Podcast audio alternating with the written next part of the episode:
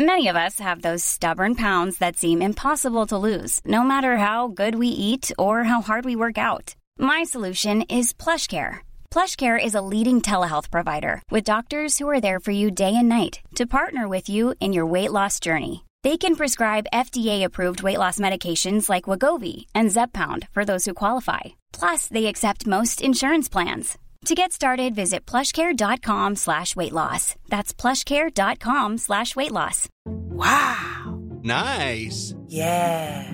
What you're hearing are the sounds of people everywhere putting on Bombas socks, underwear, and t-shirts made from absurdly soft materials that feel like plush clouds. Yeah, that plush. And the best part? For every item you purchase, Bombas donates another to someone facing homelessness. Bombas. Big comfort for everyone. Go to bombas.com slash ACAST and use code ACAST for 20% off your first purchase. That's bombas.com slash ACAST. Code ACAST.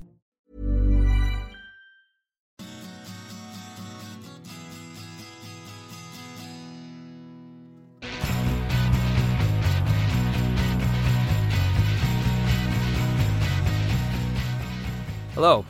Welcome to Nature Biotechnology's First Rounders podcast. My name is Brady Huggett, and I'm the I'm the host. Who's the guest? Today's guest is Daniel Cohen. So who's Daniel? Daniel is the CEO and chairman of Pharnext, and he was also a leader in the industrialization of genomic sequencing. I think that's that's probably the best way to describe it. He was a co-founder at Millennium Pharmaceuticals. He was a co-founder at Ceph. He's a former chief scientific officer at Genset, which is a European flagship biotech company, uh, genomics based drug development. Um, we talked about all that in this conversation. We also discussed Daniel's love for music. I, I think he would consider that still his first and maybe true love. Um, we talked about his outlook on, on life and that when you're seeking answers, you must always put an and after what you feel is the answer. I mean, that's the way you keep your mind curious and you keep seeking the truth. Great conversation, passionate guy. I loved having him in the studio. So here it is, your First Rounders podcast with Daniel Cohen. Listen up.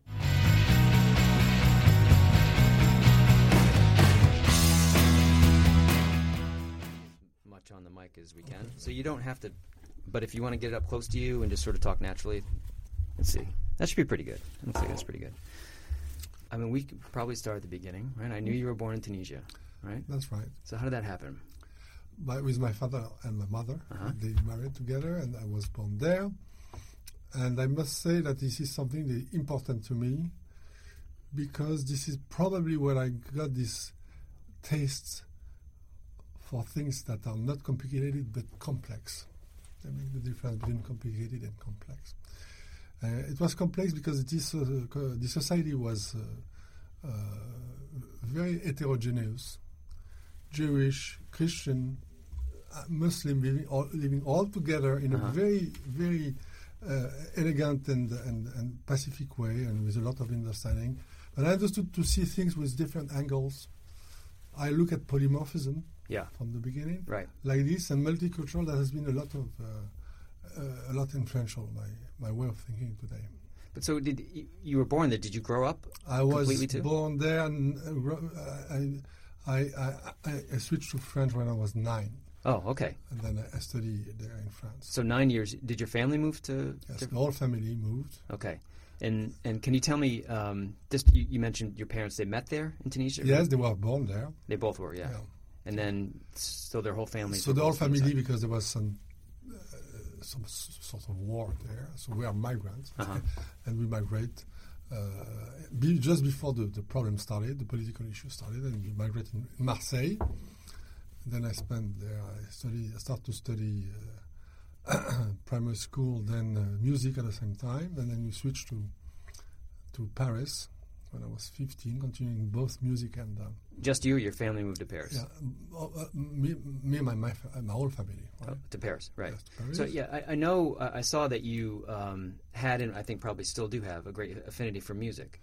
I am. Uh, I consider myself more than a musician than a scientist, and has probably an influence also on my way to conceive science. I am now a conductor of uh, symphonic orchestra. I mean, again, polymorphism, complexity, put mixing sex together, cocktails belongs to my my way of life too. Okay. So you conduct music now. You're saying. Yeah. All right, we have to get to this. So w- when you started school, Yeah. um, w- were your interests first for music, or did it happen at the same time? Uh, yes, it, exa- when I was six, maybe five, I was interested in music, and I grew up with uh, very little means. We were, we were rather poor in Tunisia. No piano. I was fascinated by piano, and when you get in France, I could get a piano, and I started to study piano, solfege, composition, harmony, and so on.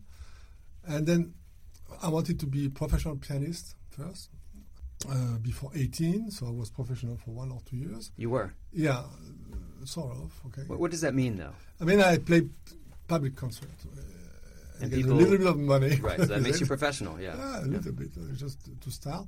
And uh, suddenly I realized that um, uh, I started too, la- too late. I started really 11 years old, just when I get the piano. It's, uh, I realized, I, for me, it was, it was too late, so I said, okay, better I continue music all my life, and I studied the, to, to study medicine. I choose to, to study medicine because I believe that when studying medicine, I will have time to continue music, and it was a big mistake because when you st- start medicine, you, You're in it, yeah. so I, I, I was doing less music, but I study. Uh, uh, I was intern, so I studied both uh, medicine. Then I, I was uh, highly attracted by science, and basically because I didn't want to spend my life to to sign a death certificate. Because what I, the way I look at medicine is that a lot of people die of it, of no cure. So I said, okay, I can't stay like this. So I, I decided to move to to uh, to science. Actually, I met my boss. Well, let, let me back you up. So you're saying, f- f- first off, back to the music. You said that um, you, you realized you started too late, Mm-hmm. meaning that you. I mean, technically, you know, it's like uh, like sport. If you you have to get muscles. Yeah. Okay? If you start too late, in my opinion, your muscles are not uh, are not enough uh, developed for uh, to do to have a technique that allows you to, to do what you want. So you, you were started. You said around eleven. You started the Yes. music. So that you should have started at five or something. My son, I have a son that is uh, pure uh, genius. Uh, is my son? That's right. uh, I'm a Jewish father too, by the way. Uh-huh. So uh, he started at three, and now he's also 11, but he really wants to become professional, and he will do it because he has studied probably Yeah. uh, earlier. So that was the, the problem. But I kept the, the, the passion for music, as Yeah. you can imagine. Yeah. So when I I, I, I studied medicine, uh, medicine I, I studied a little bit, not start. I, I did not uh, want to do that deeply. And after my internship, I realized that my muscle melted. so I decided to go to conduct, to conduct, to learn how to conduct orchestra. And then I went back to conservatorium when I was 30 Uh-huh. to study conducting I see. So you sort of stopped practicing to be a pianist and then to conduct instead. because it was easier technically. Ah, okay. Okay. Although it was a big mistake also because the technology does not come from your muscle but from your brain here. Yeah. Because the conductor is the most difficult uh, part of music. You have to learn everything. You have to play like all instruments. You have to understand everything, the, the score. There. So now this is what I'm doing part time, and I can conduct. I have been conducting the Royal Philharmonic Orchestra. oh, yeah, in. London. Yeah, Yes. in London, right? Yeah. Yeah. I loved it, and uh, many orchestras. You, you mean all the time, or you're, no, you're no, a guest but no, conductor? well, guest conductor once Yeah. a year. Oh, great. I am begging to, To do more. and I play. You know, I, I'm, I'm just a poor geneticist. Please allow me. To just allow me to to conduct. And Once, yeah. Yeah. Yeah. Okay, so I'm sorry. So then you you switched to medicine, and, and you said um, th- this was to be a, a physician. Uh, Absolutely, I, want, I wanted to be a physician because it, it has to me that it was attractive because I can be like Sherlock Holmes. Sherlock Holmes trying to, to solve an, an enigma. solve an enigma. Di- yeah. Diagnose. Yeah. Yep. And then I, I, I, I, I did my internship. I saw patients and I realized that you can solve enigma but no solution, especially in neurology. I was interested. Uh, it's like botany. You look at patients, measure this, this, this, but have nothing to propose to them. But it was really hard. So I switched to research, and I was lucky that at the second floor of my building, when I had uh, the clinics, uh, the second floor was Jean Dausset, Oh, that's how you met him. Yeah. I, I wondered. Yeah. Okay. Yeah. very simple, uh, uh, second floor, and uh, we met, and in the, in the first few seconds, we, we, we fall in love together. To be frank, he was seventy, and I was thirty-five, half. and you know, this guy told me, uh, "Ah, you're an intern. Oh, He, he likes intern. people. Yeah. You are intern. Come here, you, you will enjoy. So we started to work. At that time, it was 78, something like that. Uh-huh. And there was there was no DNA, really almost no, nothing. And he was working on a very interesting uh, concept. You know, he discovered HLA, that is Yep. Yeah. histocompatibility uh, things. He got the Nobel Prize for that two years later. Right, in 80 or something, right? Yeah. Yes, and he, we were uh, looking at association, genetic association between HLA and disease. This single locus, few megabase, has alleles associated with many different diseases. So it was really interesting at that time. And when I, I, I joined him, we decided to go into the DNA of HLA. It was the real beginning of things. And uh, I was trained, therefore, in immunology because of HLA, in genetics because of the background of HLA is pure genetics, Uh-huh. really hard genetics, true genetics, I would say. And at the same time, in, in, try to integrate new technology of DNA.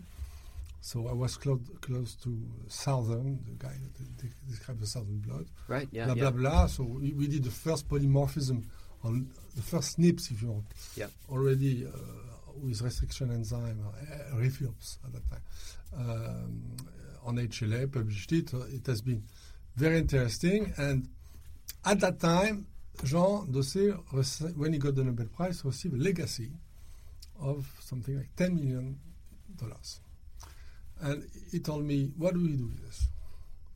Do So we put it in the... Yeah. You're in his lab. Yeah. Right. So you you your, your MD is finished. You're doing a PhD postdoc. Yeah, postdoc. in his lab. In his lab. Okay, because he was the floor above you, Yeah. invited you up, and you Yeah. said, "I'm working for his lab." Okay, and then he gets a Nobel Prize. Again, with the Nobel Prize, you get the legacy of a woman, million. 10 million. Yeah. So what do we do? With this Right. And said whether we, we place it and have, live with the interest or something else. What do you think? I say, better we burn it. We burn it, spend, put all the whole thing on one thing. Uh huh. The early being, let's put that on a genome story. And we'll burn it. If it works, we get even more money. Yeah. Yeah. And this is what he, he gave me the money. Take it. He was still with me every day. So he decided to recreate big lab in his office because we had no, no space. So he gave me his office, maybe 50 square meters. Made a lab to start a genome. basically. This is this is Ceph, right? This Yes, is the Center yes, for yes, Human Polymorphisms. yeah, yeah. And we shared an office of uh, 10 square meters together. One desk? years. Yeah, one desk. Yeah. When you receive someone, I get out, and vice versa. And then, like this, the Ceph story started. We proposed the concept. We meet with Ray White, blah blah blah, and little by little, we became convinced that we should uh, uh, solve a technical problem. Is that if we say if we go to map the genome or to sequence the genome by hand, it will never work. So Yeah. I was l- l- very lucky to meet uh, with François Mitterrand at that time, was the president of France. That opened me many doors to get a financing. Uh, you see, How did you meet him? I met him because uh, I needed money. I need more money. Yeah, Right. the 10 million wasn't enough to It run this company, uh, right? uh, And, and, and I wrote to him, not to him. I, I said I need to meet Mitterrand because this guy will help me. The president of France. You just Yeah, thought he's yeah, going to help me. yeah. And only- there is a guy there you should talk with, Jacques Attali, very famous now. He was the advisor of Mitterrand. And I wrote to him, uh, I am working on this story genome. I need some help. He said, okay, make me a note. I made a note of one page. Okay, What was come the, to see what, me. What was the note? And I'm not saying, okay, th- there is a, uh, uh, a possible a possibility for us uh, to create a specialized lab that will be big lab uh, to automate the, op- ob- the, the to automate the biological experiment Uh-huh. to make it automatic instead by hand. That will create the genome and I explain what the genome is. uh, and that will can make a lot of things in medicine and science. Blah, blah, blah. But so did he? He must have thought. Um, I mean, he's the president of France, right? So he must have thought this is going to help the country overall. Yeah, this happens then, in uh, France. uh, absolutely. He, he- he was first fascinated by the idea. So he told me, okay, come, Mitterrand, and explain to me. So I went there, we had no PowerPoint with transparent, transparent. I don't know if you remember that. You don't remember? No. Oh, oh yeah, yeah, Yeah. Right. Yeah. With transparent, I prepared explaining the genome, the, the difference between mouse, monkeys. He was fascinated that we share the same thing with, with, uh, with monkeys actually, uh, Yeah. and mouse. Yeah. I said, "This is great. I love it." Blah blah blah. And it was just before his second election. So for his second election, he, he wrote a letter that was published in the journal uh, Le Monde, uh, where he called the, the um, uh, speech to the French, speech to the French, where he spoke, "What I will do this, this, Yeah. this," and one of the chapter was on the human genome, saying it's more important than to go to the moon. And since that period, he helped me financially, not him, but opened me many doors, and I get a lot of finance, financing, more, even more. And he was elected. You're also. He saying. was elected. Yeah, He okay. came. We make a new lab. He came. I inaugurate the lab, and then second miracle after him, I met another guy, great person, uh, Bernard Barataud, uh, had the son that who died from muscular dystrophy, Uh-huh. Duchenne. Yep. And this guy was a genius too, absolute genius. And he said, you know, we are doing things manually when we could now automatize everything. I never found anyone that is interested by just automation. He was engineer by background, so I, I show him. He was. things. He was an Yes. engineer. Yeah. Okay, how much do you need to make this map? I said 100 million. Take the check, make the story short. And I got it And an even bigger lab called Genethon four months later. I see. Okay. Quite installed with a lot of robots I've created, blah, blah, blah. And with this, we made the first map of the human genome, me and other colleagues uh, that I invited. So it was a fascinating period, really. So that, but this this lab was was basically funded by one, by one person, sort of. I mean, he. Not him. This association, excuse me, I, I was not clear. He was the chairman of the French Muscular Dystrophy Association. Ah. Okay. And the lab we created, come, the, the idea came from him, Genethon, Genethon, Yep. Like Teleton, Uh-huh. because the money they get was coming from French Teleton. And the French Teleton was doing, is still doing, about $100 million a year. So it could be pa- part of that, for, and for many years we have been financed in this new facility. That was a huge facility. I can tell you, it was many hundreds of square meters, a thousand square meters, with a lot of robots. It was really modern. We introduced, for example, stupid things like uh, barcodes on tubes. It was never done before. Can you imagine at that time? No. What on tubes? The. Uh, yeah, it's very simple. Now it's obvious. But you have, when you have to manipulate many tubes, yeah. you- not to not to mix up, you have to put barcodes. Uh, Oh, it was barcodes, very new yeah. at that time. It was everything was extremely new. okay? So it does, and I, I- did. I remember a video of whole robots assembled in one single room, and I showed that to Jim Watson in the in Cold Spring Harbor and uh, other colleagues, and they Uh-huh. were really under shock. I would say, me too, actually, to be frank. And we became famous not because of the map first. We were become because of the facility. People said, "Wow, this guy thinks big." Yeah. Yeah. Unusual Yeah. to see that out from from front, and they all came. Who? Bill at the time, Craig Venter, Eric Lander was my pupil there. I came to spend many many months, if I remember well. Um, Mark Levin All right. So so they, they came to your lab to basically see how you're to how you're uh, doing these it. magic things, Yeah. how we do large scale biology. At that time, it was brand new. I think I'm, I'm trying to remember. So Yeah. y- you you guys, Genethon said that you had the f- first physical map Yeah. in 1993, I think, right? yeah. And you're saying like Venter came and visited, Lander came and visited, All of them. and then you know Uh, Venter home. Collins, Francis, Francis Collins, right? Jim Watson came, made a show on the TV. Yeah. To show. No, everyone came. But Venter went back and automated his own research, right? He, I'm sure and he, he recognized it very well. It has been inspiring for the whole industry and all field, not only industry, that if you wanted to make the genome, we have to put a lot of robots together. That, Yeah. That's been the first story. Um, th- it has been very stimulating, and all these companies, Incyte and so on, were created from that. Uh, and uh, for, uh, the, uh, the company of uh, Craig Venter, Celera, and so Yeah, on. That's yeah. been the replication Yeah. and sometimes even in larger uh, format, but exactly the same principle, uh, were created. And therefore, I think this was the premium for large scale biology and big data also because when we produce the map, uh, we cannot see the map on, on paper, so we have to put that on, on computers. Only can to interpret a lot of data with wrong things together, like it is today, big data. That's Yeah. all- it was not that big at that.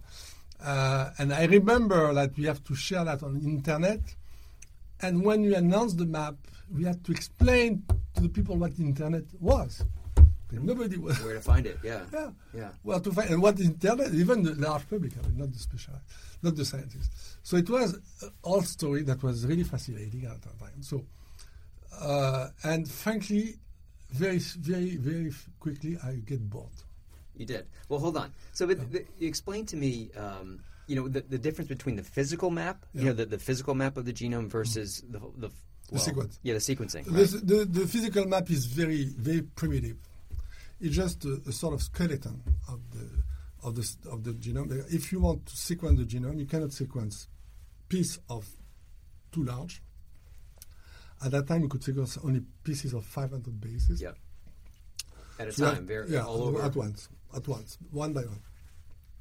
So the idea was to, to, to chop the genome into smaller pieces uh, and in the, and have it in the same order, and then subchop it in, uh, in even smaller until 500. So we started to chop the genome in pieces of one megabase or two, Uh-huh. called YACS, yeast artificial chromosomes. And the story, it's good to to to to, to, um, uh, to cut the genome. It's like you do, you put in uh, scissors on a, on on on a, on a complex uh, uh, mixture of of of, of uh, wire. Uh-huh. If you cut random, you don't know how the pieces are all, all ordered. So make the physical map was to reorder the pieces. That's all. I see. Okay. That's well, that's all. still Still, at that time, it was a complicated new, yeah. thing, but not that complex. It was complicated. But okay, no, that's funny. And then we could also put polymorphic markers every whatever two five megabases. That was a genetic map, uh-huh. useful to map uh, disease uh, genes. Uh, this was done with my colleague Jean Weissenbach uh, there in the same mood. And uh, these two sort of maps were the first backbone to make large-scale genomic uh, study, like finding disease genes, basically. Okay. And then later on, other maps were produced, smaller chops. Instead of one megabase was only maybe 50 kb, that could be sequenced easily. I this see, has okay. been the, re- the repetition of the story, but at larger scale, that has been done by Craig and, uh, And others. government, yes, right, both. Okay, okay. So then, but th- that's 1993, right? Yeah. So you'd been you'd been at Ceph uh, in the lab at the same time. Ceph So and Genethon. Uh, that's only Ceph and Genethon. It was just that. But I was hooked, and uh, that's w- where my interest to biotech came. Mark Levin, the founder of Millennium. Yeah, and Lander, right? They're both founders. No, I was the first founder, I think. And Lander came later. Who?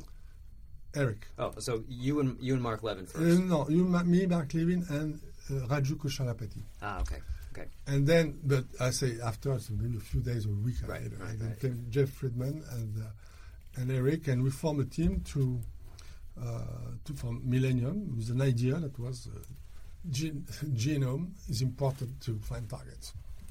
All right. So at that point, you're suddenly thinking about about drugs, right? I mean, Absolutely, uh, exactly, exactly. We, uh, could we have could we use our know-how in, in, in, in genomics to speed up the discovery of relevant drug targets, and therefore develop drug against this to improve medicine? So correct me if I'm wrong, but th- so then Lander comes to your uh, sorry, Mark Levin and Lander both, I guess, come to your lab and they think, all right, well, if we want to mine the genome for drugs, then we need this automated process, and we want you on board to help us build this company. Yes. Yeah? No, Okay. exactly that. And so, did you move to the U.S. No, I was one day one day a week in Boston. one day a week? You'd fly in. I fly to Paris to Boston every week, some- something like this, for a year or two. And I, this is where I learned what is biotech, how you deal with investors, how you deal with farmers, blah, blah, blah. And I was really intrigued and interested because, in a way, uh, it becomes very practical. You have to deliver. You have to labor. You have to deliver for Oh, deliver. patients. Mhm. Uh, yeah. Deliver to for patients. My background is uh, doctor. So um, I was really interested, but also at the same time I was really bored by the genome, the genome story, because it was really like monkey to repeat the same thing Yeah. for years. I said, I will not do that all my life. Certainly not more than what I've done already, three, four years. And frankly, I was more interested to anticipate what we will do with the genetic information, genomic information, when it will be available, Yep. than to generate it because it was too exciting to me. So this is what I did. In '96, I stopped. I quit. I quit. Okay. So there's no more basic mining the genome I mean, first of all, they were more interested in gene therapy than in something else. So I, I was not convinced it was the right approach. And I joined another company in France called Genset. I remember Genset. Yeah. Yeah, that was, was uh, the European flagship, yeah. basically. Yeah. Where we continue to develop the same. Then I, this is what I wanted to do to continue to anticipate what we'll do with genomic information to improve uh, uh, ther- therapeutic. Uh, probably not g- gene therapy and not cell therapy. I was more interested in drugs. Let me stop. So, so you leave. Genethon is actually the lab of of um, Ceph, right? Is it, they're, Uh, they're they, they are paired, They're paired, paired together, yeah, right? So you you leave that. Do you leave Jean Dausset? Absolutely. Okay, how did that go? He'd been your mentor. It has been a sad period because he, he he didn't want me to leave to go to industry. Yeah, It was really he didn't believe in industry, or You he know, didn't- he say he was a sort of uh, left guy. You know, money is dirty. You know, uh, and he did not. He, he never understood it until his death. That was. so he, he- when you went to him and said, "I he want say to," you you you this is uh, you are a traitor to our cause. Ah. That's that okay. But I knew from what this comes. He was not a bad guy. Just his I mean, was he angry with you though? he was angry with me. Yeah, uh, he was. He, he, he, he was an, until uh, his death. Actually, yeah. We dis- we talk very, very little uh, since, because uh, you know this is his culture. I, I, Yeah. I do respect, and um, he was sort of you know a romantic guy. Uh, money is dirty or industry is dirty. Okay, but that's fine. So I, I quit, and I quit academia. I resigned from my. I was a professor of, genetics uh, there in France. I resigned because I did not also appreciate too much the the non-freedom you have in academia. To be frank, because you have to obey to the common ideas. Yeah. Anything you do has to be agreed by committee, and you have to get majority. Anything that is new, it's difficult to get. This is why I've been lucky with Dausset and then Barataud, Mhm. because I had no committee. I decided, they decided, we go, we went. That's no beauty. peer review. Yeah, yeah, A lesson to keep, okay? yeah. When you want to do something really new, and I can tell you the criticism at that time were terrible. What, do you want to do this stupid thing? There is no science behind that. This is true, actually. Yep, yep. But say, we need it. We need it. If we want to make new hypotheses, we need that. Okay? But without this freedom, these things will have never happen, and I think the genome story will be still ongoing at, at this, uh, because of that. So I and, and when I, I started to propose my new ideas on how to use genetics uh, in in uh, to improve medicine, it was rejected by the, the community. Also, the same story. Uh, I wanted to make the SNP map, therefore, World Genome Association study. Okay, that I did. I could not do it, so I, I quit, and I went to Genset to do that. So we put the patent. The patent was granted on a GWAS, okay, Gen- Genome-Wide Association study, and I started to make the first GWAS at that time, tinkering, Uh-huh. because at the uh, dealing with Affymetrix that was starting to. to Oh right, yeah. I'm Yeah. very close to Steve Fodor, uh, and then we did the first, more or less, uh, map. And as usual, I didn't. I, I- at that time, I really wanted to be silent and not. I was, I was for many reasons uh, uncomfortable with hype on, on media, like I did before. Yeah. It was too much. Oh, what do you, what do you mean? Uh, You know, when you are exposed like this into media, okay, you get sort of addicted, and you, what you say is is not really what you think, and sometimes you over uh, anticipate things. I- But you, you said like you did before. You mean with the during physical the, the, the- during during the the Genethon period Yeah. because I was exposed to media because the money came from the telethon, so I have to report to media. right, right. So it was, it was a little painful to me. So I said, okay, let's work, no hype, silence, and do things. So we did the GWAS. I even did not publish it, just but I You, you didn't publish it at all. never. Right. It was pat- it was granted, so it means it was the real first thing. But Right. I was not interested in this. I was I was not interested in communicating, frankly, just with the investors because I had to. So I did a lot of things that were uh, not published. But I, I, I made the first scan, and I find out one thing that is very important is uh, when you have many SNPs, millions, hundreds, thousands, you have the so, so- so-called multiple testing story. What is this? If you test one million five percent by chance would be positive at five percent p-value. Uh-huh. It's called multiple testing, very well known. So we said, we knew from Dausset time from HLA that the correction is called Bonferroni. It's a correction. You divide the p-value five percent by the number of tests.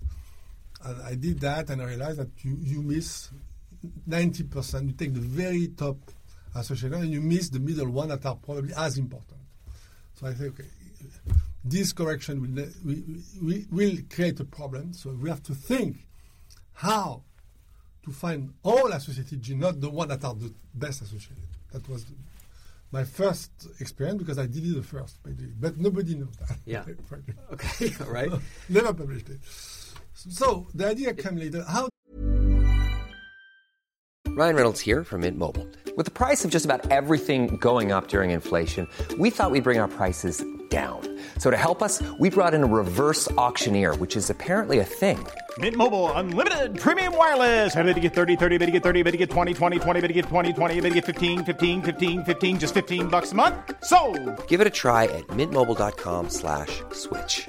$45 upfront for three months plus taxes and fees. Promo rate for new customers for limited time. Unlimited more than 40 gigabytes per month. Slows. Full terms at mintmobile.com.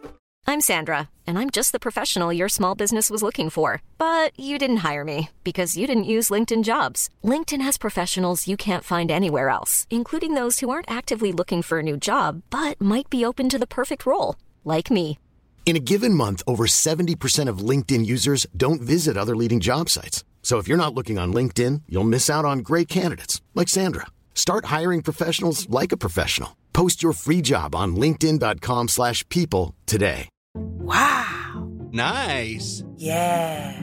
What you're hearing are the sounds of people everywhere putting on Bombas socks, underwear, and t-shirts made from absurdly soft materials that feel like plush clouds. Yeah, that plush. And the best part? For every item you purchase, Bombas donates another to someone facing homelessness. Bombas. Big comfort for everyone. Go to bombas.com slash ACAST and use code ACAST for 20% off your first purchase. That's bombas.com slash ACAST. Code ACAST. what do we do to, to escape to this uh, multiple uh, test uh, issue? And blah, blah, blah, I made the story short. And at the same time, I was in Genset discussing with a lot of companies, like in Millennium, and I saw during the last these 15 years the pipeline of companies declined. Less and less and less new drug approved. Right. The only one that were approved were, were Me Too's, one Yeah. was Zabo. Yeah. And I say, guys, we have done this genomic story to change medicine, and the reverse. We have less drugs than before. What is the issue? That's a great question. Let's let's talk about that, right? Okay. So the, there's two. So you're, you're part of two companies, Millennium and Genset, who both were founded on genomics with the idea that this discovering, you know, by by mining the human genome, as, as they say, you would find new druggable targets. We'd eventually get drugs out of it. Millennium did get a drug approved. You know, they got Velcade approved. Um, Well, it was not done at Millennium. yeah, They it wasn't theirs, right? They bought that in. It came from LeukoSite or pro, ProScript, I think, before that. Genset Genset did not get a drug approved either. None of the, all these companies. Right, so Uh, us. What's the problem? What do you mean when you say they have not found? They developed drugs, but they didn't work. Exactly. That's different. Right. Okay. So now let's ask the question: Why? Right. So then we have these companies that were doing things like here's the gene that is associated with disease X. We're going to fix that gene and fix the, the disease, and that is not the case, right? Because the biology behind it is Because way more only it's not enough. Yeah, it's not enough. Right. It's not enough. So we say, okay, guys, let's put two, three, three targets. Not that's the idea. And then I read again just what is known. Tuberculosis was was uh, fight by combination of drugs, AIDS, hypertension, cancer, everything successful. The only thing that was successful was combination. Only thing and highly successful. And the most successful was tritherapy of of uh, for AIDS. HIV, right? Yeah. Miracle. Yeah. That in ten years or so we cured this disease that was a devastating Right. issue. Okay. So I combine all of this. Okay, it makes sense to combine drugs, and the point i- i- we fail because we just use monotherapy. So we say monotherapy has reached its limits. Why it could work, we already have done it. What is uh, to remain to be uh, treated uh, should be done by polytherapy. First idea. Second idea is never believe in the miracle. The main problem of our field, because we talk, we talk with media, or we t- I was exposed to this, Yeah. or we talk with uh, investors, is the miracle thing. The first mistake, the, the magic bullet, the single drug Yeah. that will that will cure. That means you give a drug to an Alzheimer, and the day after is yes, is back to normal, and uh, or, or the or the handicapped guy will, will, will walk. It has never happened. Very few exceptions, like vaccine. or Right. Right. it does, does not happen. And if you look at in cancer, I was involved also in um, leukemia in, in, in children when I started. At that time, 95% of the kids uh, die. Now the reverse. 95% of these kids survive. yeah. Have you seen any miracle? Have you heard any any news? Say, yeah, we changed. This has happened every year, 1% better. And you say that, that this is to conclude the, the vision that came with my team. We should combine uh, drugs, but don't expect a miracle. You will see it will be better than single drugs, but the increment will be minimal. And then we will improve this cocktail, like we did in cancer. Right. That's what is. So That was the idea. Uh, so then we say, okay, that if we, we suppose that we go, we know how to make inventory of of of, um, of targets because we need to have. But if I have to design, if I, take an unmet need, a disease without any ongoing drugs, like it was for AIDS, AIDS we have already single drugs acting. You just have to combine these drugs together. It was easy in a way. Here, I take a disease like Alzheimer's or Charcot-Marie-Tooth disease, a neurological disease, no drug. So what I will mix? I will mix new drugs. I will design that could do that, but take times. And then uh, when you combine drugs, the trend is to say it's rather dangerous because you can have interaction. So mixing new drugs is a big risk. This sounds like Pharnext. Yes. Yeah, that's where we're going. Okay, keep going. Keep going. So wait, We're getting. you're still this. You, you, when you're thinking along these lines, it's not a genset, or it is a genset. It was a so- genset. No. It was yeah, it was a genset, but we were not ready to, to do that. And actually, at that time, we were also acquired by Serono. Oh yeah, that's right. Uh, uh, it was not clear. If, to use combination at that time was a nightmare in their mind. IP will never work. Many reasons. FDA will never like it. Blah, blah, blah. Okay, young people were opposed to that.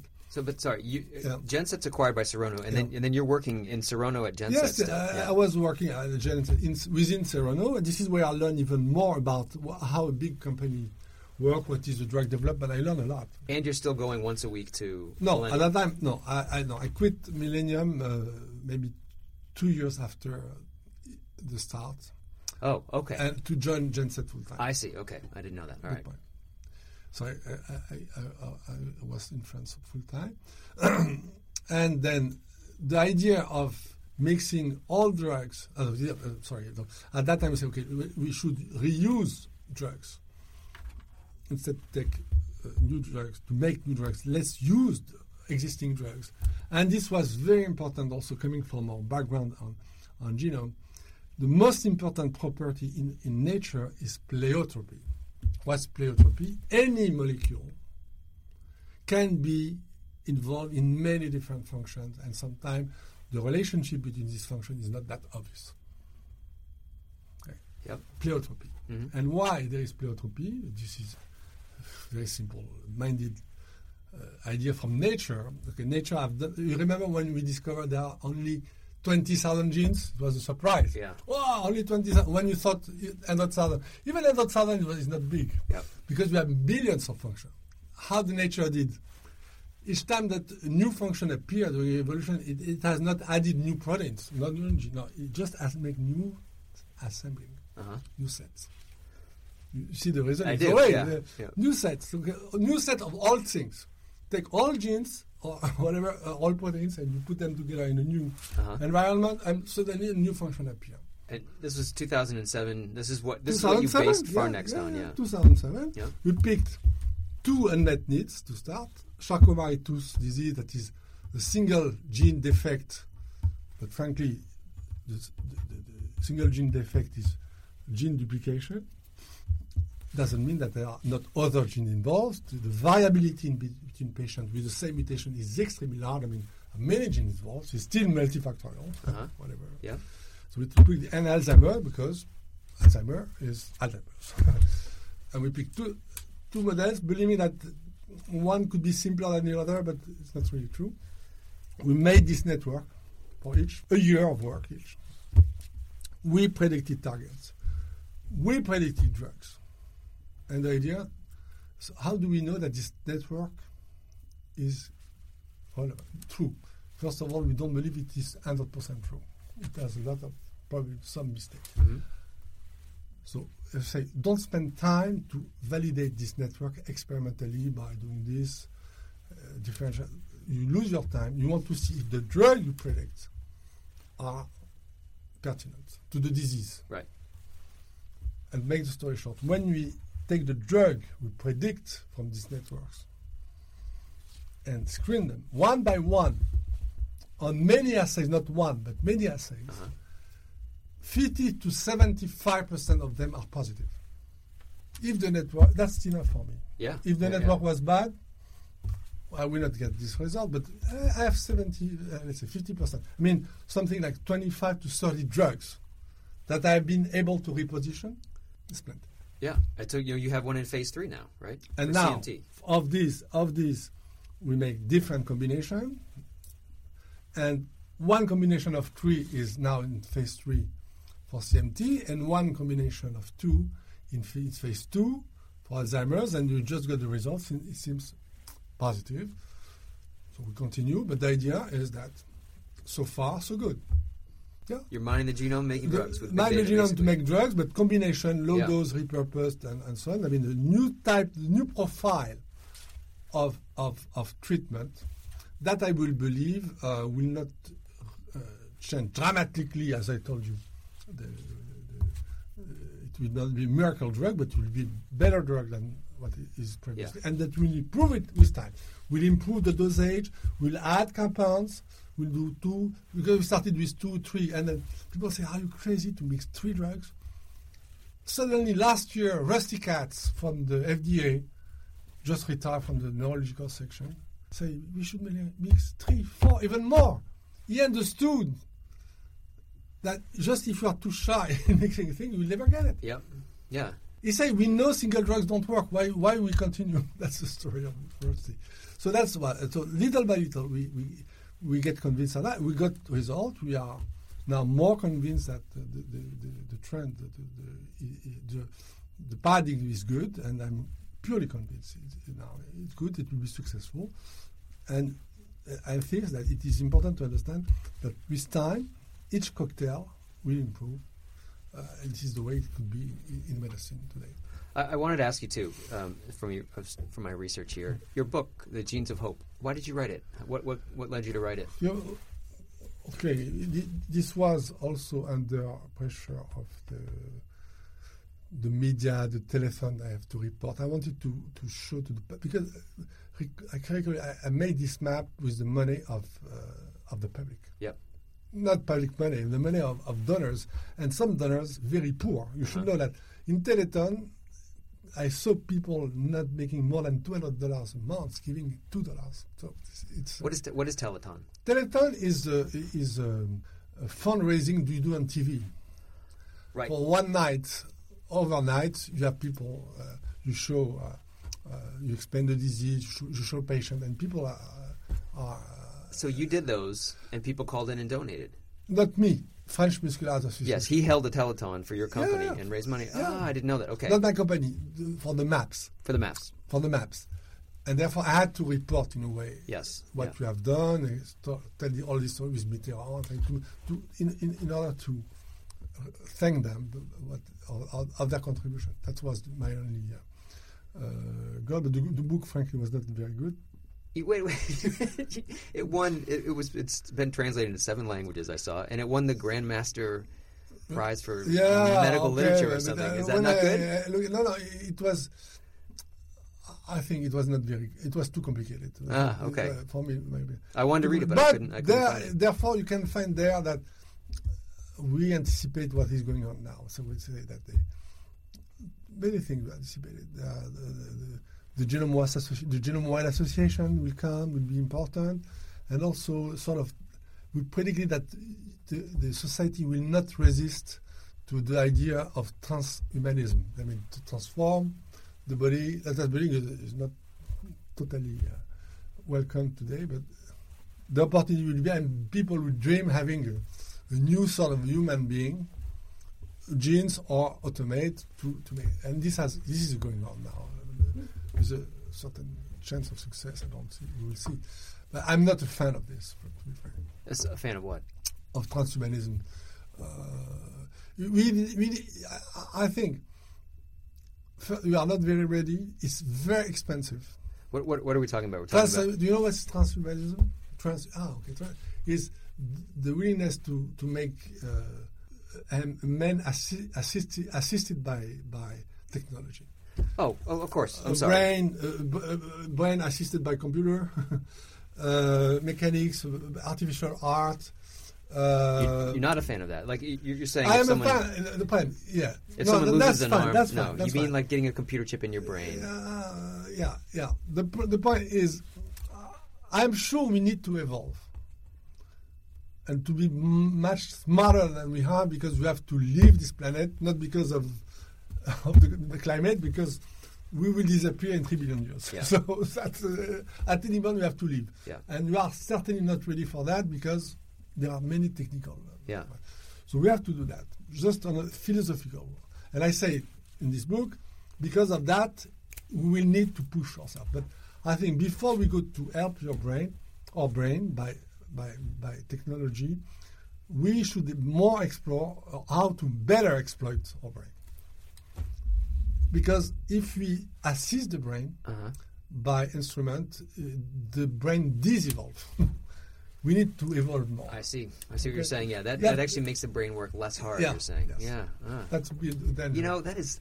Yeah. You know, people say this. You know, we all carry phones around now, and anytime you need to remember something, you just look it up on your phone. So your brain actually doesn't work That's as hard as it used to be. Yeah, that's Yeah. that's interesting. Although we can find advantage to this, but I think we have also to follow the wonderful capacity of brain that you can see in some disease. Actually, you see the math could be great, memory could be great. So why, if you could help that, uh, having these properties without being uh, autistic or so, it will. But there is still some secrecy we would like to to better understand in the brain before we, we stop this. Yeah.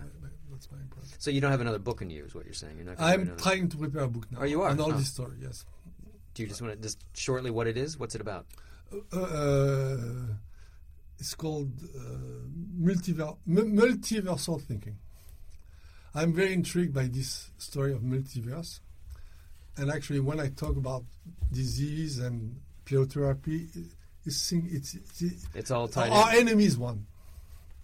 The world one is our enemy. We have, we have to think never one.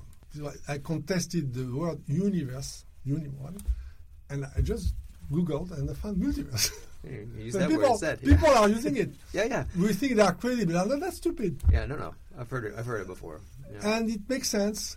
And actually, this is by discussing with my son the, the idea. come. My son uh, is a young pianist, ten years, and we discuss about the. Um, so he's a sort of illuminated guy, a cosmic guy. you know.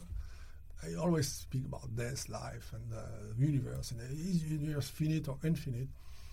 I said, what do you think? Is finite or infinite? How old is he? He's eleven. Eleven. He's Ten, asking ten, about ten. if the universe is infinite or not. Yeah, Oh, you know, okay. many kids, the, many kids think this. He's Yeah. not, me, I was the same, probably you. Yeah. yeah. And he told Curious. me, okay, infinite. I can't. I can't. It's difficult for me. to- Finite is even more complex. for me to tell me that the world finished and after Right. not, I don't. That's but exactly right. The two are difficult. So he told me, Dad, don't worry, it's both. He- he accepted the, that the one, the or is not good. One, these are the and. Yeah. The word is finite and And infinite. I say, this guy is crazy. Definitely keep playing piano. That's good. And I googled. I googled, and I found a theory that just came out a year or two ago. When they say yes, the universe is both finite and infinite. This means that if you send a stone, It'll go forever. It will go forever, but it will come back. It'll to, come back to your neck. Yeah. Yeah. That's it. exactly. So it's, Your son was right. He, right. he was right. Just and because he's, he's a child. For Yeah, him, yeah. you see, there is no limit and no barrier. Let me ask you a few things a- about uh, sort of about that. Um, one is we, we haven't talked about you know you, you just mentioned your son. Are, you're married. You have kids. Yes, When did that happen? kids. Five kids. When did that happen? A little by little. not, all, not all at once. that happened. I have a kid from 30 to to to 10. Okay. So your oldest is thirty. Oldest, sorry. Oh. He managed a biotech, uh, bioinformatic um, informatic company.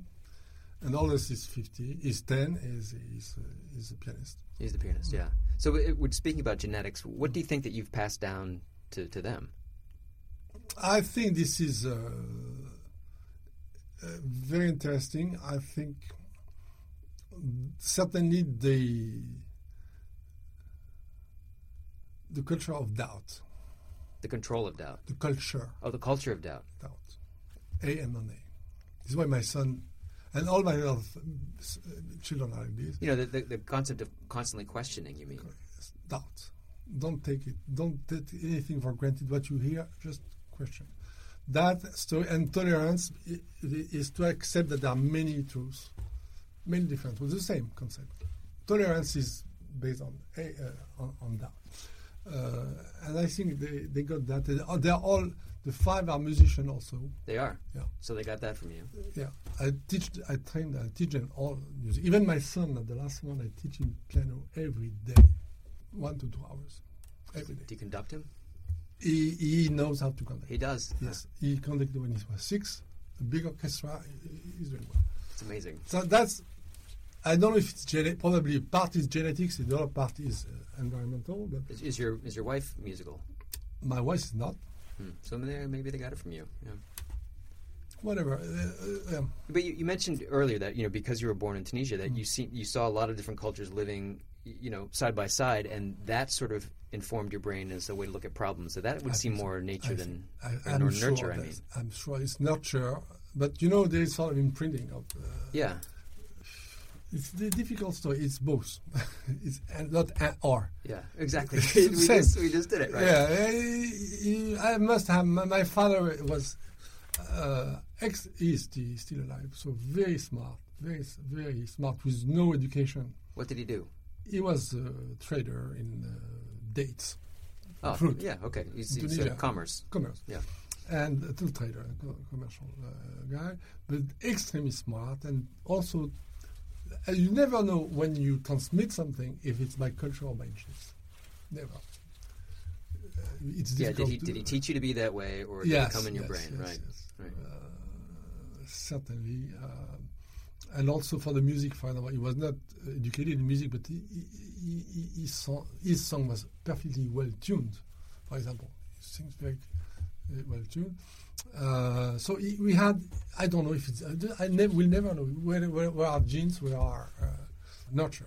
I mean, but so looking at the difference between your father and, and you, it seems like the, the difference is opportunity, right? You had opportunity that he yes, did not. I had the chance to be exposed Yeah. to the right environment at the right time, and now your children too, which is and the children too. And absolutely, as you mentioned, it's like evolving. that's life. I Yeah, it's think life. Is- yeah. uh, That's the immigrant's life for sure. Yeah. Yeah. The problem is to to be able to listen to your own internal voice and uh, believe it. My first voice told me A and non-A should not be or. I think this has been the first thing I. It, and the second thing I, w- I was trained is, is my first professor in uh, first teacher in medicine. He was a French guy, very old French guy, very old fashioned, speaking only French. Uh-huh. This is, uh, And took he told us, guys, remember this sentence. And to my big surprise, he wrote a sentence in English. What was it? What could I what could I know about it if I don't measure it? What could I know about it if I don't measure it? Meaning you have to measure everything.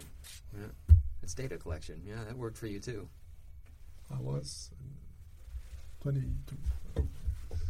And this has impressed me because not because uh, the sentence, because he wrote it in English. Yeah, it's stuck in your brain. and then Uh, you remember, you know, I read it. I read an article. I think it was in Science, Yeah. and it was an anonymous source in an article. It was a Mm. profile on you, Mm. and they said that um, you know Daniel is not not a classic scientist. I don't. First, I don't want to be, to to belong to the community. I'm a sort of uh, uh, anarchist, so I, I don't like to publish. I don't like to give talk. Really, I like music. Yeah. and I like science, but f- for pleasure. Yeah. know, and t- to make things happen. So I, it happened that in, in, in, comp- in biotech it's much easier because you have to convince one or two investors and you are done, right? And there are billions of investors, so in a way easier. And I like this freedom you can get. It's a paradox. Listen to these young guys. You have more freedom in a biotech company because you have to convince only one or two guys. That's all. The one that will give you the money. Yep. And you do what you want. This is not the case in academia, where you have to, to make your propaganda, your blah blah blah. To, to, to, to you know, today, if I want to publish what I'm doing, it will be rejected. I tell you, I'm sure. It will be rejected because uh, uh, we are not going where the, the, the, the common sense, Huh. the common today sense. Yeah. This is why I publish very little. Plus, you don't like it. I don't like. I'm I'm lazy. Yeah. to Well, be frank. Not lazy. I, I don't think And you could say you're lazy. That's very important. I am lazy to write. I'm lazy to read, really. and I think it has influenced me a lot in a good sense. You, you mean Mm. read for Read- pleasure or, or no, read no, the, no, no. the, the literature, read- the scientific read- literature? I like to read to read uh, novels or not that much, but I, I, I like. I, I spend so much time to listen music that I have little time to to read. But scientists, scientific papers, I never read, never. Interesting. Since sorry, years, since the beginning, I just discuss with my, my, my colleagues, and they tell me this guy, blah blah blah. It has, uh, I think, the consequence. I'm not influenced by the current thinking. So therefore, like you know, Darwinism tell you to create a new species by isolation. Yes. Yeah. I think I, I went that, that way. You think you were that way? I'm, I, I'm a mutant in a way, a new species of scientist. This is why they say it's not classical. Yeah. Right. So you're you're you slightly mutate away from the rest of the Yeah, because I'm isolated. do you, do you look for new music? Are you listening to new Absolutely, composers or I? Look to new composer. Uh, I'm not a fan of all of, all of them, so I was a big uh, uh, hater of Boulez that just died. Because sometimes it does not eat, but the, the new some new composer are Mancini are great guys, really impressive to me, and I love to compose too when I can, when I have time. So I wrote many songs. Now I'm trying to to work on a, on a symphony, but this will be this will take long. Yeah, of course. much yeah, yeah. more. You're working on a symphony. Yeah, you need much more expertise. That's very difficult. But Well- frankly, I, you have to know orchestra very well, each instrument very well. Composition is not that big deal. The problem is to know the. Do you listen to contemporary music at all? I do. I do. I do everything actually. Jazz. Yeah. I even ma- earn some money by playing jazz in piano bar, uh, weddings. Yeah. You do When that. was, yeah, when I was a student. Uh, uh, uh, so I wrote songs that were even uh, uh, made by singers. Oh, you wrote songs that other singers one did? of the very bad because I, I had no time, but I did it because I enjoyed it. And uh, Do I know it? I don't know the no, no, no, no. Nobody knows. It has. I think we sold it maybe five thousand uh, CDs. That was very, very bad. I know why. The song was great. But the, for any reason, the company changed the, the harmony for of the song. Ah. It was a disaster. What, but uh, okay, whatever. So I'm very interested in, in this new sort of new creation, uh, and I believe it belongs to my energy to to think further in in science. But I don't dissociate science or medicine to uh, from uh, music. No, you- you or, keep them together. Or art. I love I love poetry, for example. Well, okay, and this might be the last question, but because I've asked other people who have added near this this sort of question. I mean, for me, it seems like both in art and in science, you know, the question is you need to be curious. You need to be curious about new things and pushing boundaries or whatever. Do you agree with that? I mean, you said you've had a very curious mind. You have to. You have to be curious, and you know, the curious is the guy that says no. I says no. This is not usual. I want to know more. Yeah. So you be curious and observant. Yeah. Yeah. No, this, this is not logical. Let's let's continue. This, this, this, this is a very complex uh, uh, uh, property. Uh, curiosity is sort of gift. I'm not sure everyone could be curious. Are your kids curious? Very curious. Yeah, that might be genetics. Never know because you know I go out with them. I say, oh, "Look at this! Look at." You never know at the end. Um, Yeah.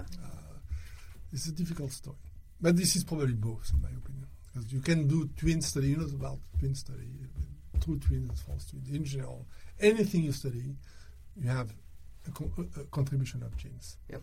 but not hundred percent. It's very. The problem is very rare when it's hundred percent, and people take the, the rarity as the, the rule. that you see the point. You I know, when, when Mendel described the gene, Yep. it was rejected by the community. Why? No one ever heard of it Ah. Yeah. that's very interesting. It Yeah. was ab- i- i- i- the story was forgotten because the anthropologist guy say it's not possible your story because if it was, it was you have one gene controlling this and one gene controlling this, anything should be white or black. You all will have only uh, tall people and And small people. Yeah. And no, it's the distribution is like this sort of bell curve. So your story is that is wrong. And they were wrong and right at the same time because monogenic is very rare. but polygenic will explain the bell curve. You're right. Yeah. So it's important to remember that Mendel was absolutely right and absolutely wrong because he wanted to generalize that fi- finding to anything, and the anthropologists were also wrong and right. And Thank you. Uh, thank you for coming in. It's been fun. thank you so much.